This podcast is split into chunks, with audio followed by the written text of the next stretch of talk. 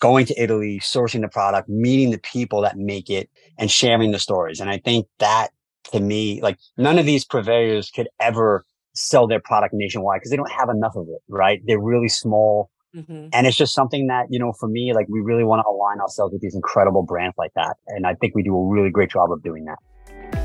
Welcome to Fascinating Entrepreneurs. How do people end up becoming an entrepreneur? How do they scale and grow their businesses? How do they plan for profit? Are they in it for life or are they building to exit?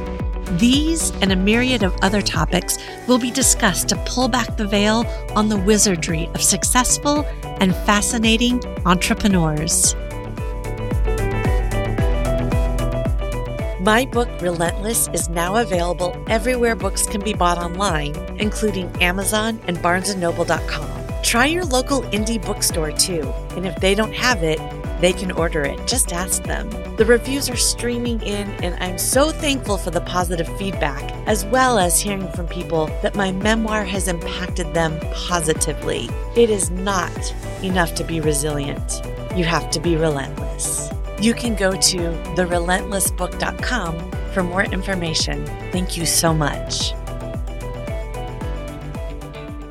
Today, we talk to Dominic Di Bartolomeo owner of the cheese store of Beverly Hills and Domenico's Foods. We discuss the experience of buying the store from his longtime mentor, how they're planning on growing, and what their biggest challenges are in owning and running a business. Now let's get right into it.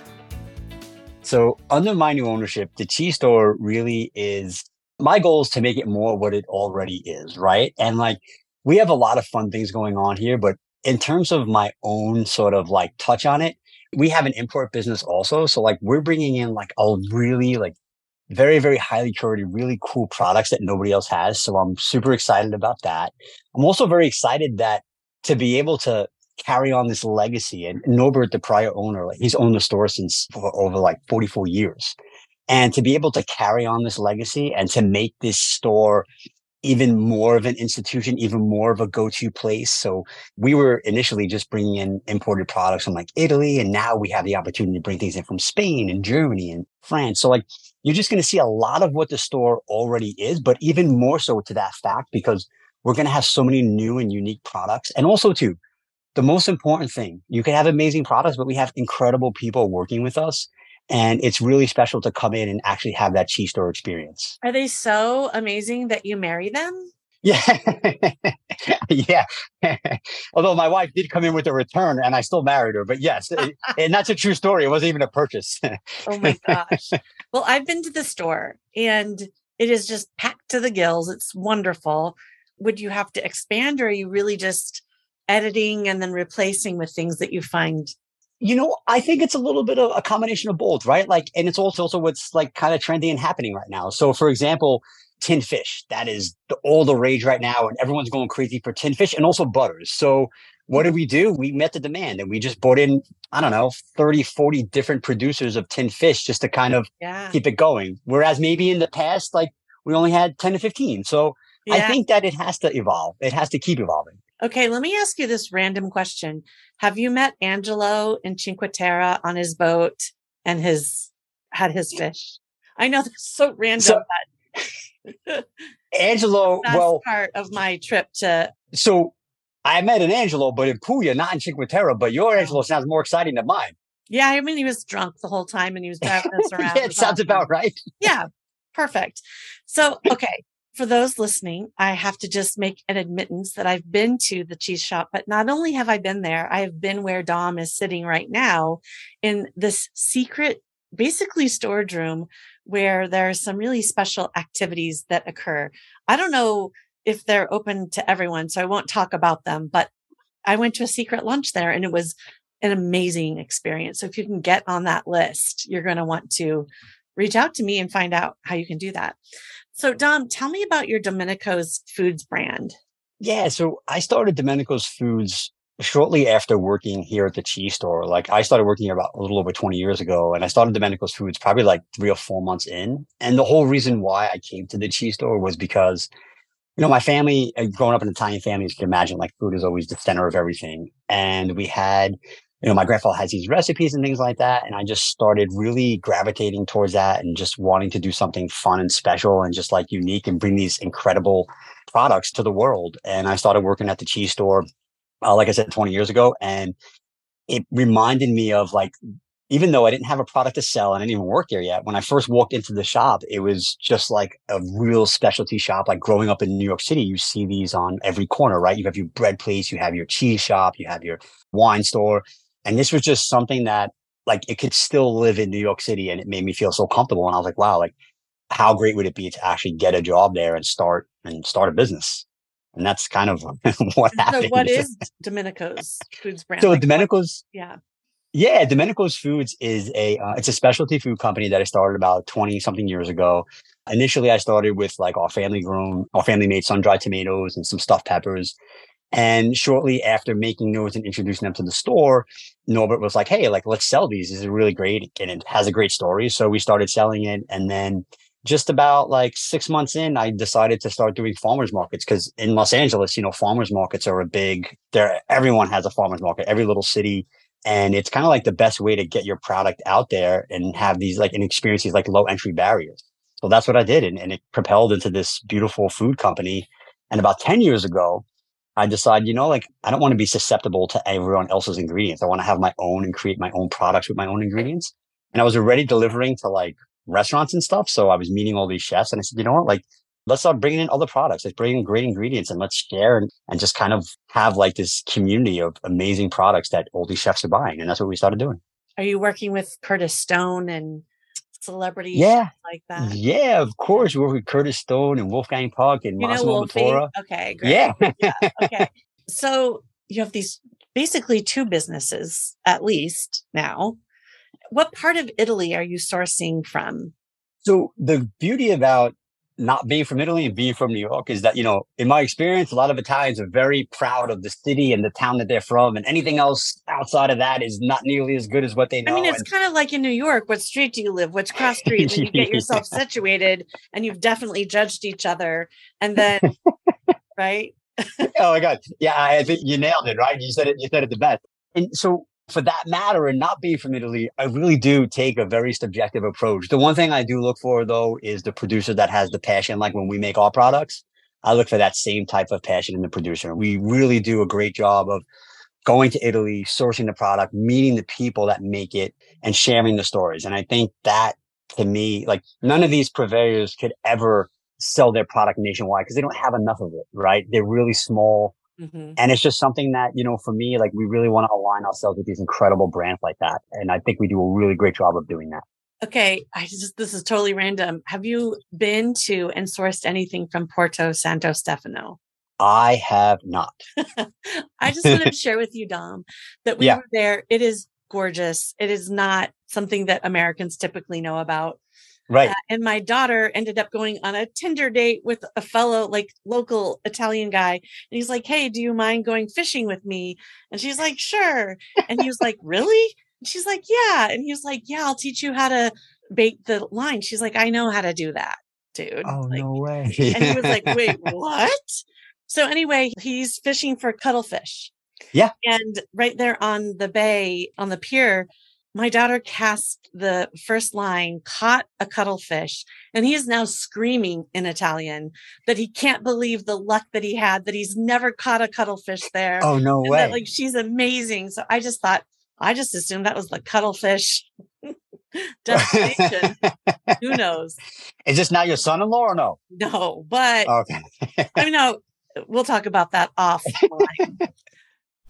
Have you ever thought that you should write a book, that you should write the story of your life to help other people learn from your experience? Please go to memoirsherpa.com and learn how I can help you write, figure out your publishing path, and market your story, your memoir to a bestseller status. How are you utilizing your past experience, whether it was good or bad, in public relations knowledge now for your businesses? Yeah, like that was you learn what you're good at and what you're not, right? So like, I mean, that's helped me to like, I always say, I, you know, I married up, I hired up too.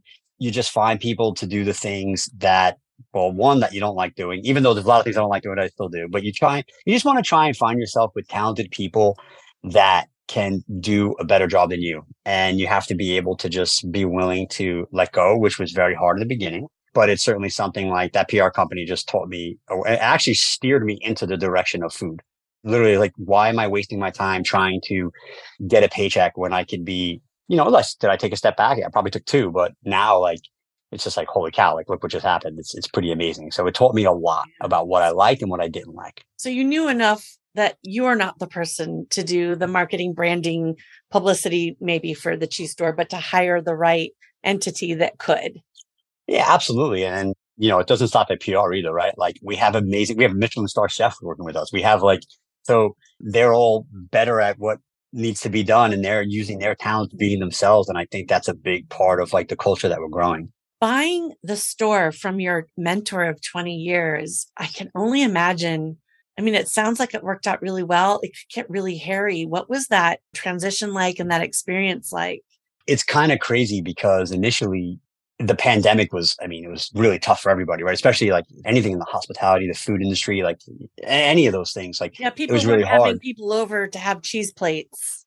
Right. You know, and also too, like our business is like, I mean, we sell to restaurants, we sell to hotels, we, we were selling to everybody that was closed. There was no flights. We couldn't bring in product but you know, like everything else, it's like where luck meets hard work. And I feel like, you know, I just put my head down, I kept grinding and I knew that I was actually going to start raising money for a different business, for a different concept. And during the pandemic, we wound up having this opportunity to buy the store. And I thought, wow, like this is incredible. And, and it had like something like this in terms of like for the previous owner, like it had to be like he kind of knew that his time was like coming to an end and he really wanted to sell it to somebody that could carry on the legacy. And to be honest with you, like you talk about the deal, like it's funny if you know Norbert because literally like like I had to help him with like DocuSign. Like we talk about like a back of the napkin type of transaction. Like yeah. this doesn't even exist in the real world, but here I am like buying this business and his phone like didn't have enough memory to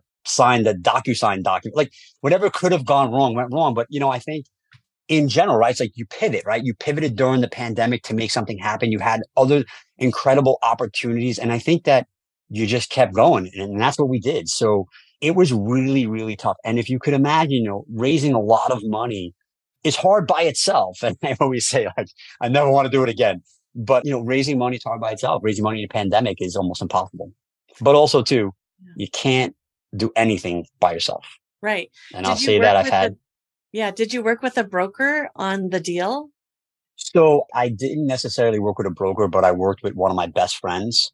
I'm going to say his name, Kamyar Shabani. He is an unbelievable entrepreneur who took his family's little real estate business and literally, I mean, at this point, call him a mogul. He's amazing. And he really coached me through a lot of the ups and downs. Right. And really helped me because to say you need thick skin is a big understatement. Yeah. You know, well, and the one thing I had, learned too, Ken. Yeah. When you said you had to raise money, it just kind of took me aback because I, with all the entrepreneurs I work with, you do a deal, you position yourself, and I'm sure it could be different because you are so close with your mentor, where you put very little money down and it's owner finance. Like that's the way I'm going to hustle a deal. right, right. Can't really do yeah. that with a basically no. a family member it's true. It's true. And I have to say though, like knowing Norbert and how he did the deal. I mean, I can't even say working for me. No one works for me. Everyone works with me. And Norbert is literally working with me. And it's so weird. It's, you know, you work with someone for 20 years and I'm still like, you know, no, I'm going to leave a little early today. it's your business. That's funny. I love that. I've met him. Lovely guy. It's so cool that you're still working together.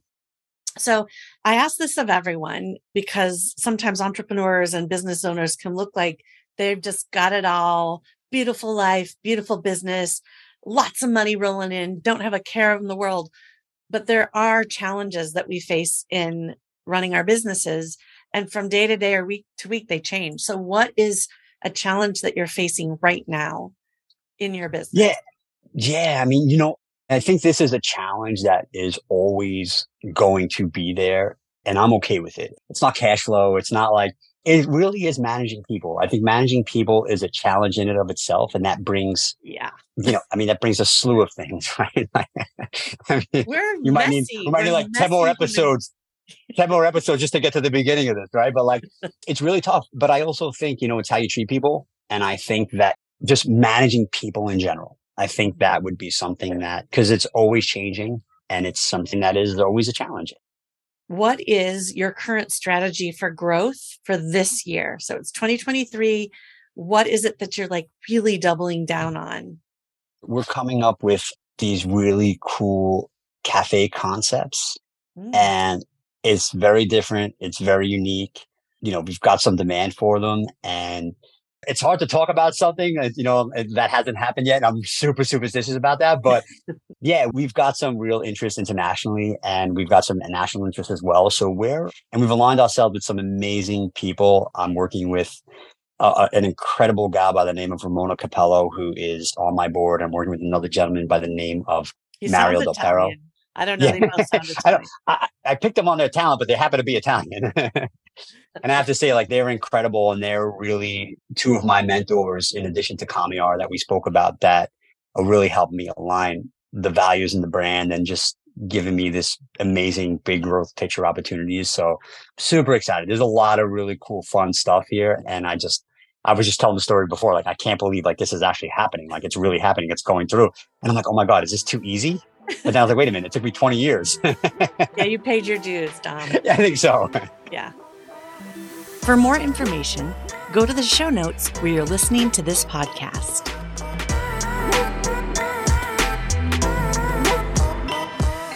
Want to know more about me? Go to my website, officialnatashamiller.com. Thank you so much for listening. I hope you loved the show. If you did, please subscribe also, if you haven't done so yet, please leave a review where you're listening to this podcast now. I'm Natasha Miller, and you've been listening to Fascinating Entrepreneurs.